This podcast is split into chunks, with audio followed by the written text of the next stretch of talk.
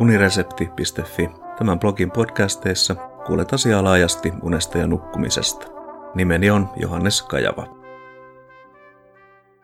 Nettiriippuvuus ja univaikeudet. Tutkijoiden parissa ei vallitse yksimielisyyttä, miten nettiriippuvuus tulisi määritellä. Myös sellaisia puheenvuoroja kuuluu, joissa nettiriippuvuudeksi kutsuttu ilmiö kyseenalaistetaan. Tässä podcastissa pohdin, miksi mielenterveyden ongelmia, kuten masennusta, potevat nuoret käyttävät nettiä runsain mitoin. Kysymys siitä, kumpi oli ensin, masennus vai ylenpalttinen netissä oleminen, saattaa olla väärin asetettu. Univaikeudet ovat osa yhtälöä. Masennukseen olennaisesti liittyvään eristäytymiseen tarjoaa nettimaailma sopivan ympäristön. Toisaalta ensisilmäyksellä väite, että netin käytöstä seuraisi masentuneisuutta, ei tunnu vakuuttavalle. Vaikutelma kuitenkin muuttuu, kun netin käyttö on liiallista ja yhtälöön sisällytetään tarve eristäytyä ja univaikeudet.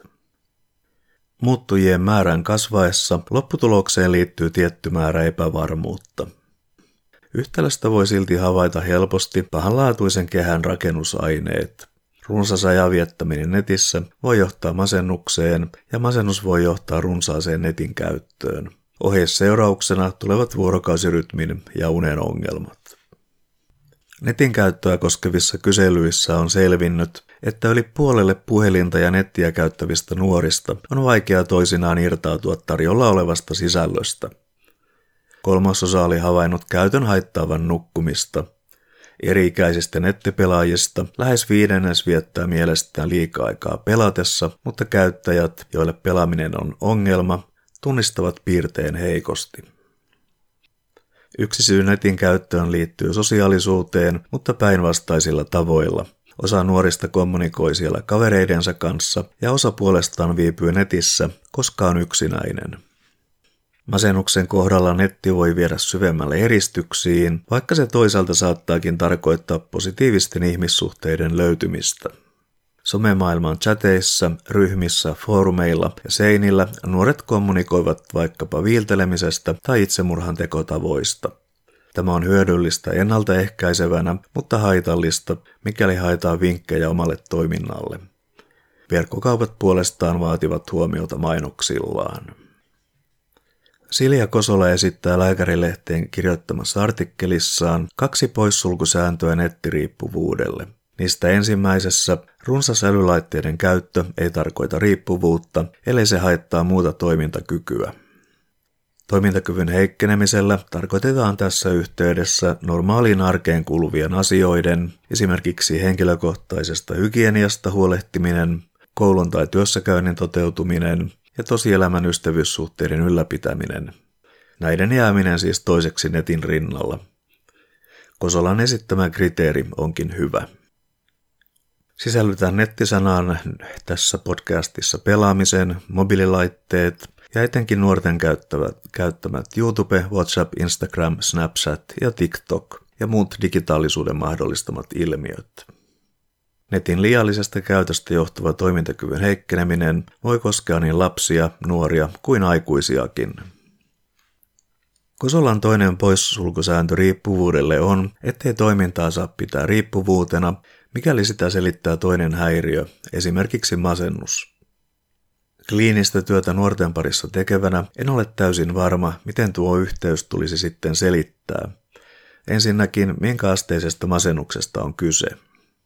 Entä onko taustaoletuksena kysymys, puhkesiko ensin masennus, josta seurasi järjestäytyminen ja riippuvuuden kaltainen nettiin pakeneminen vai toisinpäin? Uskon, että edellä esitetty pulma on väärin asetettu, niin sanottu virheellinen dikotomia, sillä molemmat vaihtoehdot, siis masennus ja nettiriippuvuus, voivat olla tosia samanaikaisesti.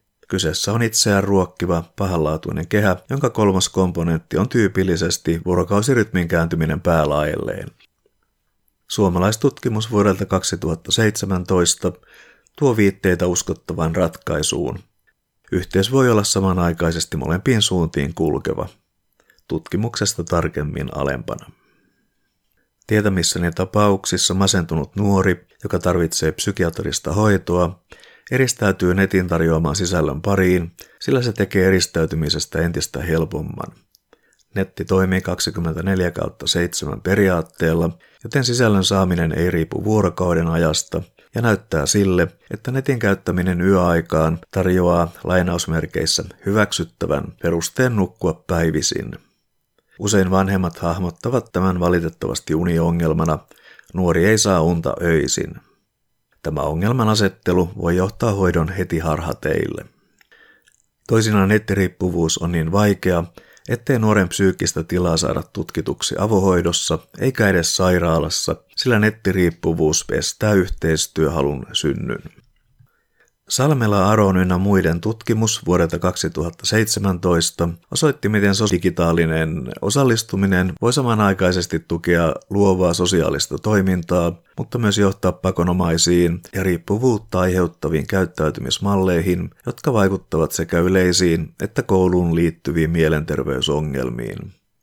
Salmelaaro ynnä muut tarkoittavat sosiodigitaalisella mobiililaitteita, tietokoneita, sosiaalista mediaa ja nettiä. Internetin liiallisen käytön ja kouluuupumuksen välillä havaittiin vastavuoroinen yhteys. Kouluuupumus ennusti liiallista internetin käyttöä myöhemmin ja liiallinen internetin käyttö ennusti kouluuupumusta tulevaisuudessa. Kouluuupumuksen ja masennuksen välillä oli samanlainen vastavuoroinen yhteys. Tutkimuksessa havaittiin, että pakonomainen ja liiallinen internetin käyttö liittyy mielenterveyden heikkenemiseen, masennusoireisiin, yksinäisyyteen, ahdistukseen ja alhaiseen itsetuntoon. Pelkkä yhteenliittyminen ei tarkoita syy-seuraussuhdetta, mutta voisiko edellä esitetty havainto ennustaa ilmiön esiintyminen toisen ilmiön jälkeen olla selitysvoimainen, kun yhtälöön lisätään univaikeudet, Vakavien univaikeuksien ja vakavan masennuksen välillä on aiemmissa tutkimuksessa havaittu vastavuoroinen kausaalinen yhteys ja kaikki kolme, siis masennus, nettiriippuvuus ja univaikeudet, esiintyvät todennetusti yhdessä ainakin kliinisten havaintojen perusteella. Seuraavaksi esimerkinomaisesti erätä nettiriippuvuustestin kysymyksiä. Kuinka usein vietät mieluummin aikaa netissä kuin läheistesi kanssa? Kuinka usein läheisesi valittavat netissä käyttämästäsi ajasta? Kuinka usein opiskelusi tai arvosanasi kärsivät netin takia? Kuinka usein torjut oman elämäsi ahdistavia ajatuksia miettimällä mukavampia nettiin liittyviä asioita? Kuinka usein pelkäät, että elämäsi ilman nettiä olisi tylsää, tyhjää tai ilotonta? Kuinka usein ärähdät, huudat tai hermostut, jos sinua yritetään vaivata muilla asioilla, kun olet netissä. Kuinka usein joudut tinkimään nukkumisesta öisten nettisessioiden vuoksi? Ja viimeisenä, kuinka usein tunnet itsesi masentuneeksi, pahantuuliseksi tai hermostuneeksi, kun et ole netissä, ja nämä tunteet kaikkoavat, kun pääset taas nettiin.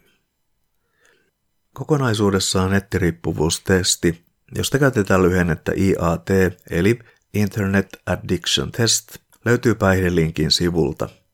Versioita on kolme, itselle, puolisolle ja vanhemmille omien lasten netin käyttöä koskien. Samalla sivulla on Facebook-riippuvuustesti. Nettiriippuvuus määritellään siten, ettei kyse ole yksinomaan internetissä käytetystä ajasta, vaan olennaisempaa on tarkastella haittoja, joita netin käyttö aiheuttaa esimerkiksi ihmissuhteissa, työssä tai opiskelussa. On selvää, ettei kaikkea netin käyttöä ole syytä moralisoida. Samanaikaisesti on syytä pitää mielessä, ettei kaikki netin tarjoama sisältö ole soveliasta kenellekään. Siksi suosituksena on, että vanhemmat tutustuvat jo lapsen varhaisesta ikävaiheesta alkaen yhdessä netti- ja pelimaailmaan soveltuviin sisältöihin. Samalla vanhemmat oppivat netin tarjonnasta ja lapsen ikävaiheisista kiinnostuksen kohteista – Epävarmuus ja huoli toistuvasti uudistuvan sisällön lajeista voi hieman hälvetä. Tarvittaessa luontevat tukipisteet ovat perheneuvola ja koulussa kuraattori, psykiatrinen sairaanhoitaja tai psykologi. Lopuksi on syytä kehua hyks nuorisopsykiatrian unikoulutuksessakin puhunutta Mikko Meriläistä, jonka haastattelu Suomen Kuvalehden numerossa 13 2020 toi esille sen puolen netin käyttämisestä ja pelaamisesta, jota en tässä podcastissa erikseen maininnut. Nimittäin lapsi, nuori tai aikuinen on terve, kun se leikkii. Ilmiöitä, joista edellä kirjoitin, ei pidä kategorisoida yksinomaan kielteisesti. Tästä huolimatta Meriläinen tuo esille masennuksen ja netin käytön yhteyden, vaikka onneksi se siis koskee vain pientä ryhmää kaikista käyttäjistä.